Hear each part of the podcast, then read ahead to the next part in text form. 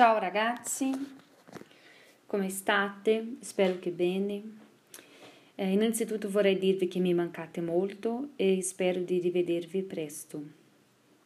Allora, vi ricordate che abbiamo visto eh, il giorno della memoria che si celebra il 27 gennaio? È un giorno in cui i cancelli di Auschwitz sono stati abbattuti. In questi giorni eh, in cui non possiamo uscire di casa mi sono ricordata della storia di Anne Frank, che è stata una vittima dell'olocausto. Né? Nel giorno della memoria appunto si ricorda tutte le vittime della seconda guerra mondiale, negli ebrei persecutati. E mi è venuta in mente la storia di Anne Frank che è rimasta eh, incarcerata praticamente dentro la fabbrica del suo padre ad Amsterdam in Olanda e no, non è uscito per mesi, per mesi. Poi non lo so se vi ricordate dei dettagli, lei condivideva uno spazio molto piccolo con altre sei persone. E c'era anche un dentista che non era della sua famiglia, per cui non aveva eh, intimità. Mi, mi, sono, mi è proprio colpita pensare, mi ricordare eh, di questa storia perché Annie non poteva uscire, loro non potevano parlare ad alta voce, non potevano addirittura fare la scarica perché non, non potevano fare rumore, né? Per cui dobbiamo eh, pensare eh, che siamo privilegiati, abbiamo una casa, abbiamo una famiglia e questa crisi eh, passerà eh, non siamo in guerra né, contro i nazisti, ma siamo in una battaglia contro eh, questo virus, per cui dobbiamo fare eh, la nostra parte, fare l'igiene, lavare le mani, stare tranquilli. Allora, ehm, tornando alla lezione, questa lezione è divisa in tre parti. La prima parte facciamo un piccolo ripasso sull'Europa dell'Alto Medioevo la seconda, facciamo un accenno sul feudalesimo e nella terza parte finiamo con i normanni e i vichinghi. Allora, l'Europa dell'Alto Medioevo, vi ricordate cos'è l'Alto Medioevo? È il periodo che comprende la caduta dell'impero romano d'Occidente, cioè il 476, fino all'anno 1000 vi ricordate che ci sono stati tanti popoli in Italia? Ci sono stati il regno degli Ostrogoti, l'Italia poi è diventata una provincia dell'impero bizantino, poi è diventata il regno dei Longobardi, poi dei Franchi. Vi ricordate quali erano le condizioni dell'Europa occidentale in contrasto con il mondo arabo-musulmano dal VII al X secolo d.C.? Era, era aveva un scenario di grave crisi sociale, economica. L'Europa era povera, insicura, arretrata. Vi ricordate dell'aratro che abbiamo visto sul libro che era fatto di legno? Il mondo arabo era nel suo massimo splendore. Loro erano bravissimi commercianti, astronomi, matematici per, eh, architetti, né? per cui in questa epoca l'Europa era la periferia del mondo. Infatti gli arabi non facevano, facevano pochissimo commercio con gli europei, appunto perché scarseggiavano le merci. Né? La crisi dell'Alto Medioevo si manifestou innanzitutto con un pesante calo demografico. Vi ricordate? A causa delle epidemie, guerre, carestie molte città scomparvero del tutto e la mortalità infantile era molto alta. Le strade si trovavano rovinate ed erano mal sicure, per cui non permettevano ai mercanti di fare lunghi viaggi. Perciò si scambiavano solo beni di prima necessità, come il sale. Allora, Facciamo adesso la seconda parte. Vi ricordate che nell'Alto Medioevo si diffuse un nuovo tipo di organizzazione economica, politica e sociale fu il feudalesimo. Dalla caduta dell'impero romano d'Occidente, la terra venne progressivamente divisa in possedimenti, chiamati in latino curtis. I contadini che lavoravano la terra in una curtis vivevano una condizione particolare, vi ricordate che abbiamo discusso in classe? Non erano considerati come un oggetto, come un schiavo, ma neanche erano liberi, loro erano collegati alla terra. Questa condizione viene chiamata servitù della gleba. All'interno della curtis c'era tutto il necessario per sopravvivere, era autosufficiente, cioè era un'economia chiusa, gli scambi commerciali erano rari, producevano il sufficiente per mantenersi. La curtis era divisa in due, la parte che si chiamava Paz Dominica, cioè la parte del Signore dove c'era la sua residenza, dove c'era il castello, la Paz Massariccia, che viene da appunto Massari, dai contadini, cioè la parte affidata ai servi della gleba, che a sua volta era suddivisa in manzi, cioè piccoli appezzamenti di terreno. Allora, la vita dei servi della gleba era molto difficile, vi ricordate che abbiamo fatto questa riflessione in classe? Perché dovevano pagare tante tasse al Signore. Il Signore, che poteva essere un re, un nobile o un ecclesiastico, eh, eh, cobravano i servi della, i servi della gleba tante tasse, esempio, per attraversare un ponte, per percorrere una strada, per utilizzare il mulino, ehm, per cuocere il pane al forno. Oltre alle tasse, i servi della glebe dovevano fare giornate gratuite di lavoro che si chiamavano curves. Sappiamo che nell'Alto Medioevo la Chiesa accumulò un vastissimo patrimonio di terre perché tante persone avevano paura di morire e lasciavano nel testamento terre alla Chiesa, sperando di ricevere in cambio il perdono dei suoi peccati. Per questo la Chiesa era diventata ricca e potente e nella città i vescovi erano diventati non soltanto capi religiosi, ma anche autorità pubblica, assumendo il ruolo di guida politica e amministrativa della comunità, che prima erano funzioni fatte dallo Stato. Allora, tornando al feudalesimo, questo termine indica la terra concessa dal signore al vassallo. Infatti il mondo medievale era molto pericoloso e lo Stato non garantiva nessuna sicurezza. Il mondo medievale era tutt'altro che pacifico. Questo fece con che gli uomini liberi cercassero protezione presso qualcuno più potente di loro.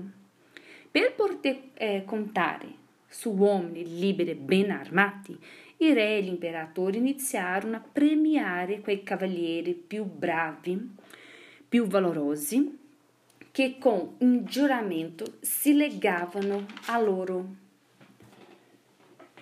Il primo eh, il premio consisteva in un territorio chiamato feudo.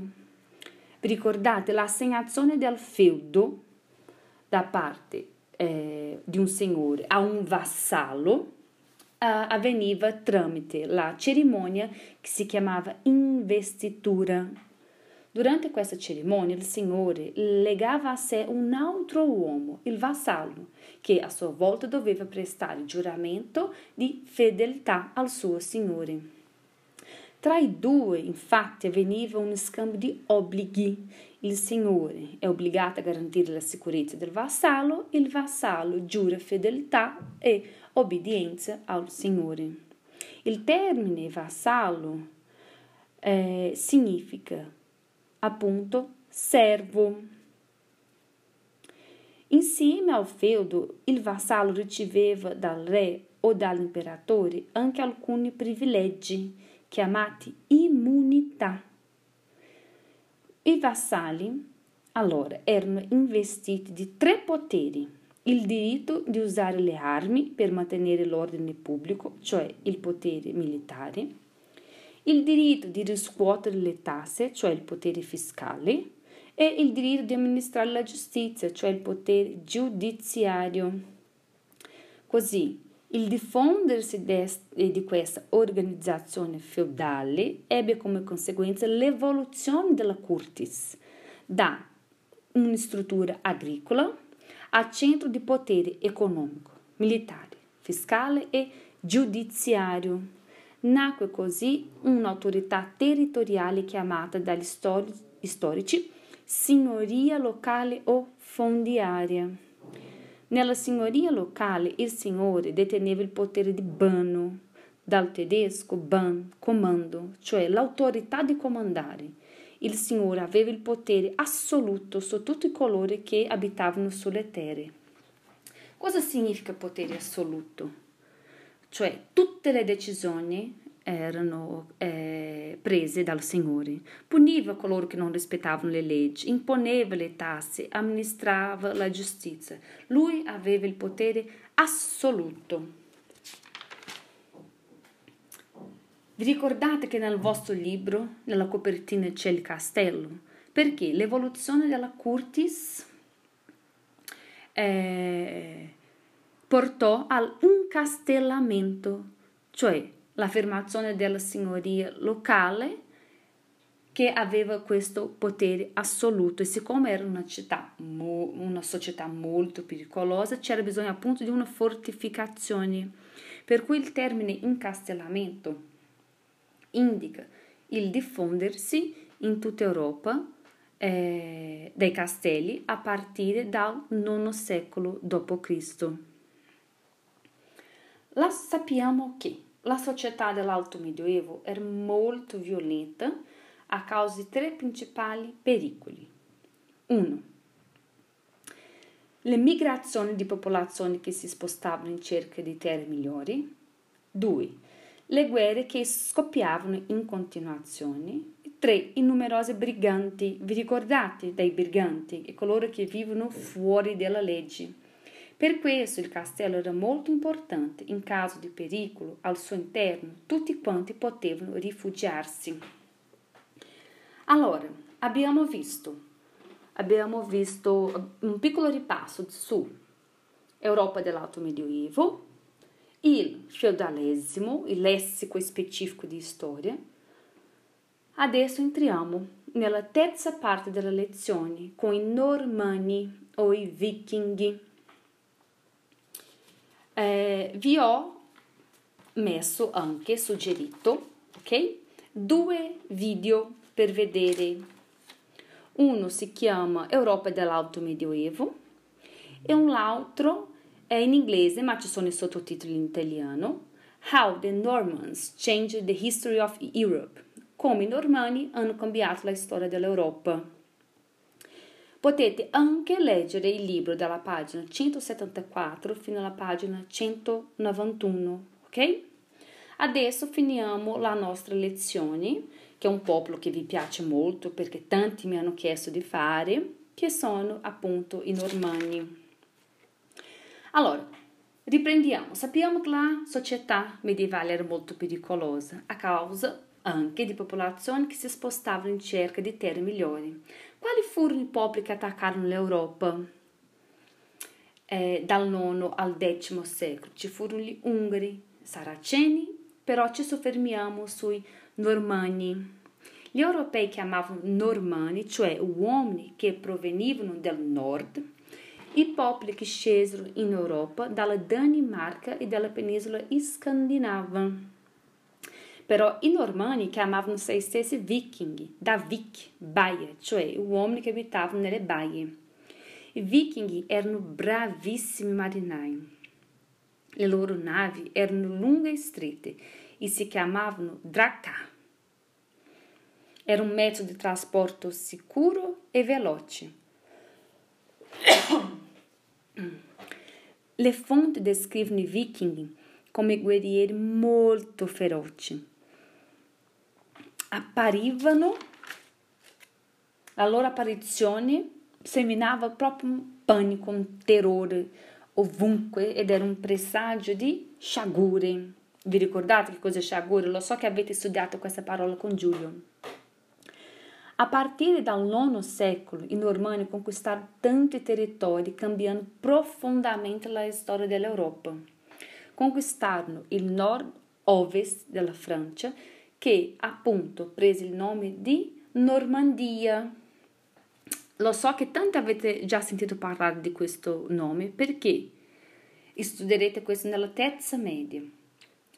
Studierete, quando studierete la seconda guerra mondiale, il D-Day, cioè il giorno, il 6 giugno 1944, che furono quando gli uh, alleati sbarcarono in Normandia, che è a nord-ovest della Francia e prende questo nome appunto eh, dai Normanni.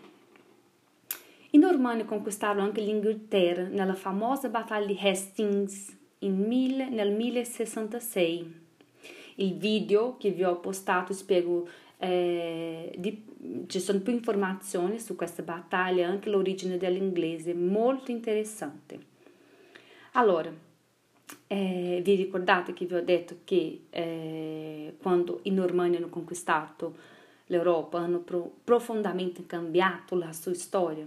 perché eh, guidati anche eh, da Hurik, loro si sediarono nel Mar Caspio accanto al Mar Nero e diedero origine alla popolazione dei russi. Eh, ma se i normanni hanno avuto così tanto successo, perché so, non sono più ancora tra di noi? In realtà questo era un componente fondamentale del loro successo. Loro non solo eh, governavano conquistavano le società, ma diventavano parte, si sposavano, imparavano le lingue e i costumi. E anche se i normanni alla fine scomparsero come un gruppo distinto, loro hanno lasciato tantissimi contributi, in Europa, come vedete nel video, nell'architettura, nella cultura, nella lingua. Poi i normanni furono centrali anche nella prima crociata che avviene dal 1000 1095 al 1099 fu un conflitto sanguinoso che ristabilì il controllo cristiano in alcune parti del Medio Oriente. Ma questo, ragazzi, sarà il contenuto di un'altra lezione. Per cui eh, vi saluto, vi raccomando, state bene, lavate eh, le mani, spero di rivedervi presto. Un bacione, ragazzi, ciao ciao. Ciao ragazzi, come vi ho presentato nel video, continueremo con la geografia umana o antropica, cioè quello che l'uomo ha fatto con il territorio. In particolare stiamo studiando l'Italia politica e abbiamo visto le regioni dell'Italia settentrionale e centrale. Adesso continueremo con le regioni dell'Italia meridionale. Nella prima lezione che abbiamo fatto, abbiamo fatto il Molise e adesso facciamo la seconda regione dell'Italia meridionale che si chiama Campania. Allora, Campania confina a nord con il Lazio e il Molise, a est con la Puglia, a sud-est con la Basilicata, mentre a ovest è bagnata dal mar Tirreno. Il capoluogo della regione si chiama Napoli. Chi ha già sentito parlare eh, di Napoli? È una città molto famosa e adesso vi spiego perché. Allora, il territorio è soprattutto collinare, 50%, il 15% è pianura e il 35% è montagna. Campania è la seconda regione per numero di abitanti dopo la Lombardia. Vi ricordate Lombardia, una regione dell'Italia settentrionale. ma Campania è la prima per densità di popolazione, cioè concentrazione di persone ogni chilometro quadrato, ci sono tantissime persone. Se mi volete accompagnare, io sono uh, al, al, vostro libro eh, Giramondo alla pagina 150. Allora, Napoli è il capoluogo, è uno dei motivi per i quali è famosa perché dove è stata inventata la pizza margherita. Vi ricordate qual è la pizza margherita? Quella che c'è il basilico, formaggio. Eh, la tradizione dice che la pizza margherita fu inventata a Napoli nel 1889 dal cuoco Raffaele Esposito in onore della, dall'allora regina dell'Italia Margherita di Savoia. Vi ricordate che abbiamo visto che l'Italia, prima di essere una repubblica, era una monarchia? Allora facciamo un piccolo ripasso. L'Italia fu unita nel 1861 e nel 1946, dopo la seconda guerra mondiale, attraverso un referendum, gli eh, eh, italiani hanno scelto, ok? di passare dalla monarchia alla repubblica. Vi ricordate che vi dico sempre che c'è il lessico, cioè il vocabolario specifico della geografia? Ecco una parola importantissima, il referendum. Vi ricordate? Che cosa significa il referendum? È il modo in cui i cittadini esprimono il loro parere, cioè la loro opinione favorevole o contraria a certe leggi. In questo caso, dopo la seconda guerra mondiale, gli italiani sono andati a scegliere quale forma di, gole- di, di, governo loro volevano e appunto la maggioranza ha scelto di passare dalla monarchia alla repubblica parlamentare. Vi ricordate, l'Italia è una repubblica democratica parlamentare. Questo significa che la maggioranza dei poteri, il centro della vita politica è il Parlamento. In Brasile noi siamo una repubblica democratica presidenziale. Questo significa che il presidente della repubblica è al centro della vita politica. Allora, tornando a Campania, né? abbiamo visto dove è Napoli, dove secondo la tradizione è stata inventata la pizza margherita, che non lo so a voi, però a me mi piace tantissimo. E Napoli fu fondata dai greci nell'ottavo secolo a.C. Vi ricordate che abbiamo visto che le colonie greche fondate in Italia meridionale prendono il nome di Magna Grecia. Allora, Napoli fu fondata dai greci. È, è da sempre Uh, è stata da sempre una delle capitali politiche e culturali sia dell'Italia sia dell'Europa. Per la ricchezza del suo patrimonio artistico e culturale, nel 1995 il centro storico di Napoli è stato riconosciuto dall'UNESCO Patrimonio Mondiale dell'Umanità. Vi ricordate che cosa è UNESCO? Abbiamo studiato l'ONU, che è stata creata dopo la seconda guerra mondiale per promuovere la pace fra gli stati eh, e il eh, UNESCO significa United Nations Educational, Scientific and Cultural Organization. È l'organizzazione delle Nazioni Unite per l'educazione, la scienza, la cultura ed è nata per promuovere e valorizzare l'istruzione scolastica, la formazione degli insegnanti l'educazione alla scienza, il rispetto ai diritti umani e la conservazione del patrimonio culturale e naturale del mondo. Vedete che Napoli è, è appunto patrimonio dell'umanità. E vi ricordate che abbiamo visto che l'Italia è il paese con il maggior numero di siti patrimonio dell'umanità del mondo, ne ha ben 51. Allora, La Campania è anche molto famosa perché c'è il Vesuvio, che è un vulcano. È uno dei vulcani più studiati del mondo. È un vulcano attivo, però oggi è in stato di quiescenza. Allora, perché Campania è famosa? Vi ricordate che vi ho detto all'inizio? Perché è dove c'è gli scavi archeologici di Pompei. Vi ricordate che voi mi avete chiesto, ah maestra, ti piacerebbe vivere nell'antichità? No, non mi piacerebbe perché non c'era l'igiene, non c'era la tecnologia, la scienza, tutte le risorse che abbiamo oggi. Ma eh, non c'è bisogno di vivere nell'antichità. Andiamo a Pompei, perché Pompei è un museo all'aria aperta. Nel 79 d.C. il Vesuvio distrusse la città di Pompei e eh, fu questi, eh, gli scavi archeologici furono fatti nel XVIII secolo, secolo e, dopo, e dopo tantissimi anni eh, eh, Pompei è stata riscoperta. Nel, nel 79 eh, d.C.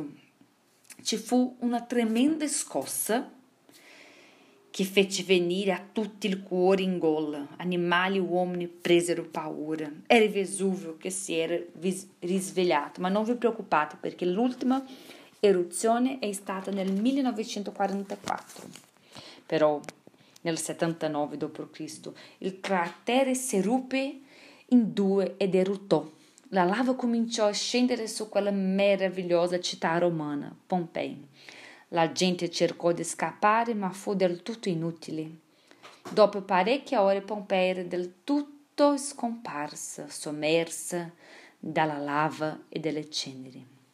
Pensate voi ragazzi che sono passati ben 1700 anni prima che gli archeologi passassero e cominciassero a scavare e dopo tanti anni di scavi Pompei è riemersa. Perché Pompei è così famoso? Come vi ho detto prima, non c'è bisogno di vivere nell'antichità, basta andare a Pompei. È meraviglioso, un'esperienza meravigliosa perché è come andare in passato, tornare nel passato. Riusciamo a vedere come erano le vie, come erano i commerci, come erano le case, dove eh, la gente camminava, dove la gente passeggiava, per cui la città è eh, appunto un museo ricchissimo di fonti eh, della storia. È come, visita- come visitare una città romana.